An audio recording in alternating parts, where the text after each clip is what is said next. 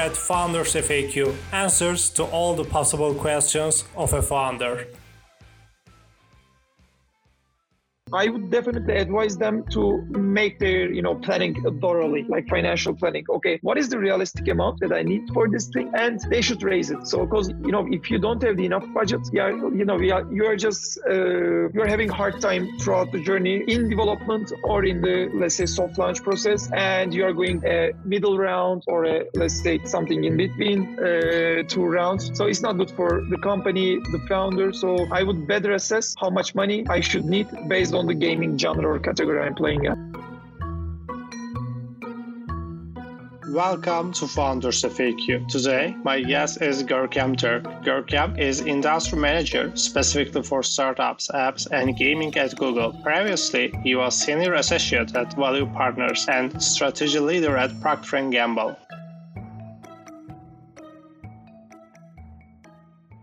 Hi, Görkem. Welcome to Founders FAQ. Hi, hi, Ilker. How are you? I, am I'm, I'm doing pretty great. It has been like almost five years after our MBA, and it's really nice having you in our session today. Yeah, yeah, exactly. Like it was really great for me as well to catch up with you again. My first question is Could you tell what you do at Google right now? And I will uh, the following questions after that. Yeah, sure. Uh, I am working at Google Turkey as industry manager for startups apps and gaming industries. So like I am basically trying to support startups and gamings in terms of like delivering growth consulting and like in general business development efforts. Okay. And think like there are a lot of uh, recent exits in gaming ecosystem in Turkey and after those uh, recent exits of gaming startups, how do you think it will shape the future of upcoming apps uh, on the gaming side? You're uh, you're working a lot of apps and gaming apps in Turkey, and how do you see it? Yeah, like uh, it's really like in terms of M and A activity, it was really a let's say vibrant period uh, that we have experienced as Turkish gaming ecosystem. Like I think it it just it just took attention. So like people are now more aware of this high potential industry. So like people being both like employees, human capital, like high quality uh, developers and other individuals in the sector, and also like finance investors and stuff. So like we have more eyes on the industry after the recent uh, big ticket M&A deals. I get it. And recently, I just saw such such numbers like number of gaming startups in Europe. So I think after UK, Turkey is coming a second. I don't know, but uh, do you think Turkey is becoming a gaming gaming startup hub in Europe? That's that's what we are observing as well. Uh, like Ilker, like when you look at the entire EMEA, like Europe, Middle East, and Africa, actually Turkey is one of the let's say hub markets already, one of the priority markets. Like like in terms of both, let's say, uh, market share that Turkish developers are taking from global, but also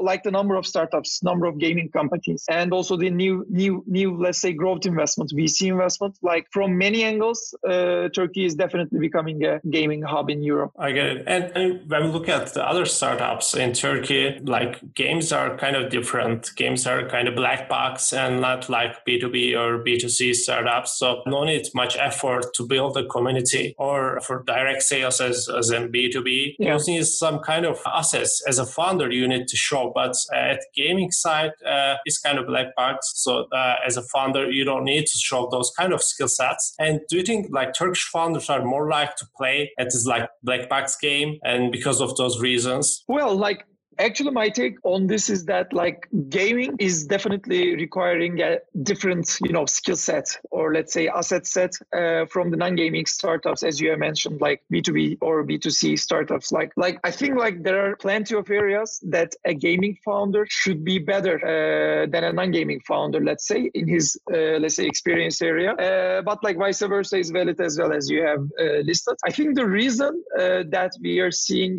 more flow into the the gaming apps uh, versus other startup areas is that uh, the ecosystem is nurturing itself. So, like as Turkish ecosystem, Turkish developers, Turkish gaming companies, uh, and also the Turkish people working abroad, like Turkey is really one of the priority markets in all over the world. So, like all of the let's say uh, high caliber names we have, Peak Games, Gram Games, you know, uh, Masomo, like these are these are really good brands in the world. So, like this know-how uh, coming from these good studios, big studios that has their names on the top charts of the world is just you know uh, feeding back the ecosystem in terms of know-how. So the founders taking that know-how directly or indirectly uh, so like they are just finding their own studios. So there is a know-how accumulation in the turkish market. I think that's the let's say uh, core reason. So like another angle i have on this is that like if you check all the global names big names like king rovio and you know all the other let's say big uh, most of the other big let's say gaming studios like turkish people are like quite seasoned there have good seasoned there. Like they are they are leading teams they're in c levels they're in boards. So like not only for peak and Gram being Turkish, but also like the Turkish quality uh, Turkish people are having good seats in the, let's say, uh, foreign good gaming companies. There is a know-how accumulation in the Turkish market, which results in a, you know, uh, more flow uh, as being more startups or more trials in the gaming scene. I get it. And what do you think for skill set of a founder in that term? Like, uh, as you say, it is totally different than in B2B or B2C startups to running a gaming startup and you're working with them. So what skill set are you, are you just seeing them and what do you recommend for the maybe future founders or just uh, jumping into the gaming side? Well, let me divide divide into two this question. Like first of all, like the uh, skill set that a gaming, let's say, founder should have. I think like for like gaming specifically, like you have to know the industry. So like it is a really specific specific verticalized knowledge in terms of product. That I am talking about is the product, product design in itself. So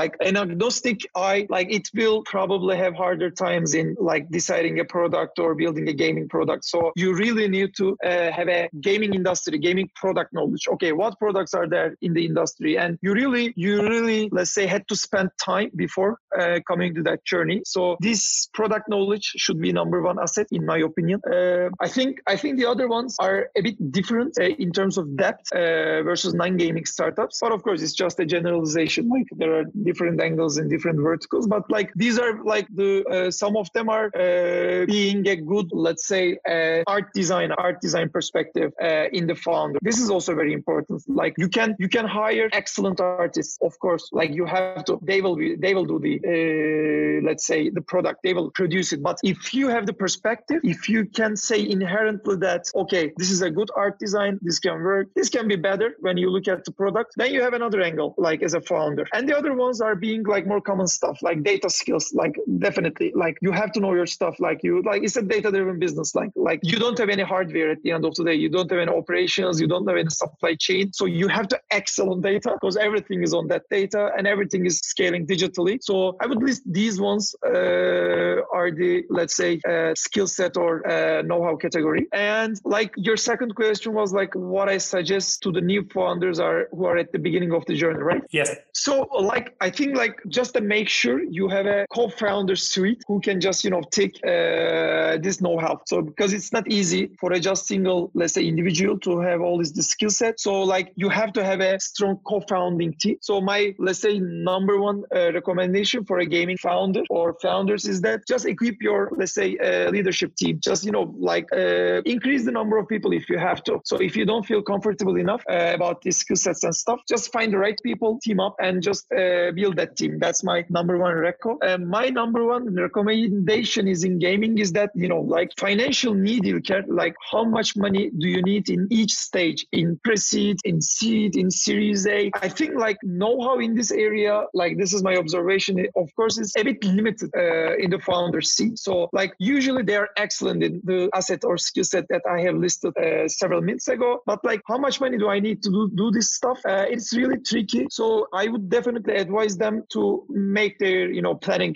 thoroughly, like financial planning. Okay, what is the realistic amount that I need for this thing? And they should raise it. So because yeah, you know, are, you are just uh, you're having hard time throughout the journey in development or in the let's say soft launch process, and you are going middle round or a, let's say something in between two rounds. So it's not good for the company, the founder. So I would better assess how much money I should need based on the gaming genre or category I'm playing at. I get it. And in that part, do you think that uh, the VC ecosystem is enough to support these gaming startups in Turkey? And if not, what should the founder do? Reach out to the capital to grow fast fast, scale fast? Good question. Very good question. Like I think I think like the investors and all you know uh, VC uh, ecosystem are more aware of the opportunity in the gaming gaming, especially after the recent M&A activity, as we have told before. So I think we are definitely in a better situation, in a better position versus versus year ago or versus two years ago. And you know, if I divide the let's say uh, financing, you know, rounds needs, I think it differs. It differs if VCs and the let's say local VC ecosystem we have is uh, enough to fulfill the financing needs in each stage. So I think in seed, you know, in seed stage or in very early uh, stuff, I think we are we are in a good position now. So like uh, I am reached out by lots of qualified uh, high potential or let's say high value adding venture capitals, angel investors, private equities who want to position themselves as venture in this business. So I think we have enough money uh, for the uh, venture capital in the seed stage. But like this business, it really needs a lot of money uh, in the Series A stage. So like in the Series A round, a realistic gaming founder really needs to raise amount, raise an amount, which can be a Series B, C, D uh, for a non-gaming startup. Because that's how it that's how it should be. Like if you have a good product in your head in Series A, you really need to push to the user acquisition and marketing with a heavy budget uh, to be successful. So in that round, Series A round, since the tickets are let's say minimum larger than 10 to 15 million dollars in a realistic scenario, I think like we are lacking that stage in terms of like fund sizes or let's say uh, ticket sizes, etc. So like I think that stage in the Series A stage, big, big round, we are lacking some uh, let's say venture capital backup. It can be better for that round. And uh, as you said, the biggest obstacle starts at the Series A stage, right? Yeah, yeah. And for for that stage, and you're helping to founders of while scaling their companies. For that stage, what should founders know really while uh, raising their rounds from foreign VCs, maybe from Europe, from US? What are the top skill sets while raising those rounds? And to be a Turkish company, I don't know if they're setting up their company in Turkey. Like, uh, yes, they're physically in Turkey, but I don't know the company base. But is kind of another obstacle for raising those rounds? And what should recommend for founders on that stage? Yeah, like most of the companies are registered in Turkey, and like it is like it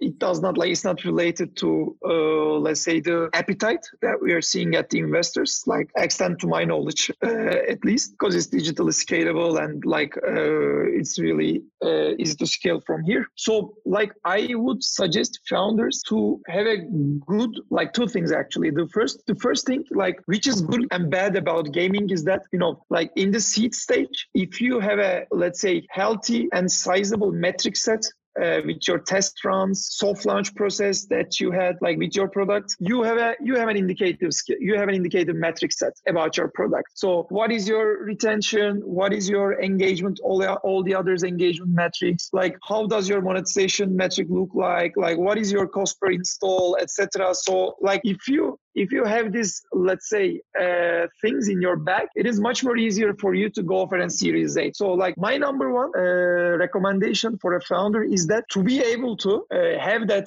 let's say, healthy and sizable metric set uh, that test, uh, let's say, user base, you have to have enough test budget, and it's going all the way back to your seed round. That's why you need to, let's say, better quantify, better size what you know what is realistic uh, for me in terms of budget to be able to just conduct enough tests, enough tests, and enough metrics that can just you know uh, convince a, a, fund or a, let's say other investor for bigger for, for bigger ticket or you know round sizes in the Series A. So that might be the number one uh, reco. Number two reco to really you know do your homework, like really check the benchmarks in the industry, everything in your stuff, check your own numbers, etc. And when you go to the let's say uh, investor in the Series A round, be confident and put all the numbers you have, because I think it's really it's really a differentiating differentiating factor between founders as well. Like, like how good uh, are you, let's say, aware of uh, the business metrics in the future? Future, like what what your ROAS ROI are gonna be is gonna be like what is your payback period is gonna be? How is this, let's say, uh, category or genre in the gaming segment is shaping? So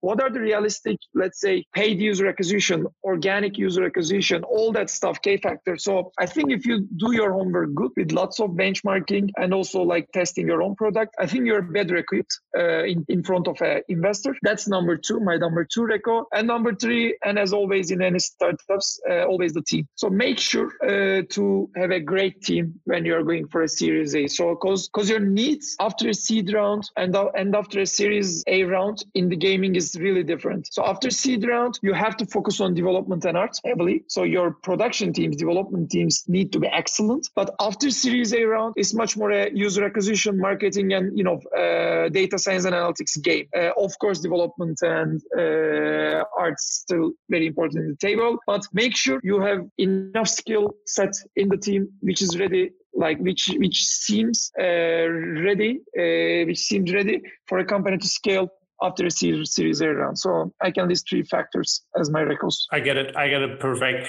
And my other question is for pandemic. Do you think the pandemic effects are good for the gaming industry? And do you see such correlated growth when these recent months, like maybe a couple seven to eight months? Oh yeah, yeah, exactly. Like pandemic, pandemic had really had a let's say a positive impact in the uh, gaming scene, uh, especially in the mobile gaming scene. So like people spend lots of times uh, in the home, like as we all know uh, during the pandemic. And like if I want to quantify, we have just recently checked that you know the Turkey-based developers downloads are uh, growing like has had a 20% growth versus the other uh, months in the pandemic period. So like i'm not i don't have in my mind what the global number is in terms of total number growth but i am quite sure that uh, it has grown as well. And what is actually positive or interesting about this period is that um, we have continued to see that you know even after post pandemic period uh, where people are more relaxed during summer months especially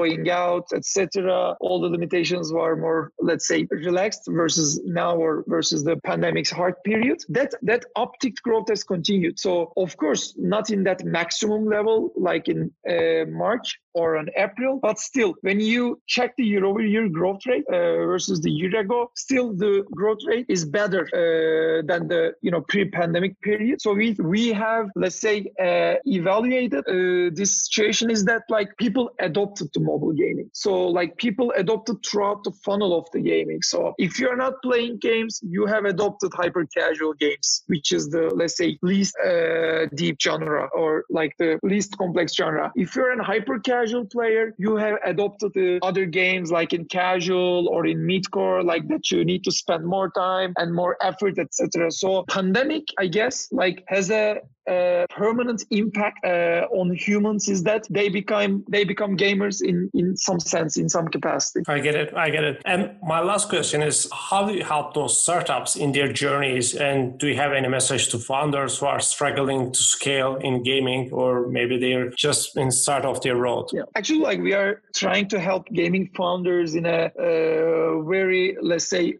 varying capacities, very varying concept like areas. So like we are helping them in general business development activities, like the topics that we have talked with you, all the investment stuff, or like how should they equip their team, what product area they should enter, like general, let's say uh, management stuff. That is an area that we help them. Uh, and while growing their business, that's our heart of our knowledge, like all their user acquisition activities, monetization activities, all, you know, how should they interpret the data that have their measurement infrastructure, etc., their data storage infrastructure, all of these, let's say, vital areas uh, that is very fundamental for a gaming company. That is Google is and, and my team and I are helping them in many fronts. And my general recommendation uh, for a gaming founder, like independent from Google, is a let's say uh, in general, like it's two things. The first one is a test and learn and continuous iteration industry and continuous iteration product. And you are lucky, you are testing it pretty fast, and it like you don't have that luxury in most of the startups and most of the products. So use that luxury. Actually, you have to use that luxury. So always test your product. Always allocate some budget, no matter what is your maturity stage. Always allocate some budget to testing continuous testing, continuous iteration, and feed yourself from that data. Like we are seeing like day and day and after that, like gaming companies are challenging the status quo in terms of how they manage their business, how they manage their operations, and etc. So I am sure that like there will be most of gaming companies who will unlock other innovation areas coming from their own data. So they should always watch out that data. But the second and uh, maybe more priority uh, recommendation I should have for a gaming you you know you should not invent the wheel back again by your side. Like gaming is a let's say it's pretty unified product. So like it is really fragmented inside of it, but in each sub bucket or in sub genre, let's say, uh, products are in similar buckets. So you are not uh, most of the time you are not inventing something 100% innovative. So you are just capitalizing something proven. You are just capitalizing on capitalizing, you know, upon something proven. So just use that knowledge base. So benchmark with the industry. Have good connections. So have good connections. Utilize that connections. Read all those reports. Read all the data sources that you have access to, and just utilize all that benchmark set to better assess each metric you have about your company. Okay, is this normal for my genre, for my category, or I am in a position something off? So you can always just you know uh, sense check that with the benchmarking. I get it. That's great. Görkem, these are all my questions. Thank you for coming to Founders FAQ. Thank you very much, Ilker, for hosting me. It was really great.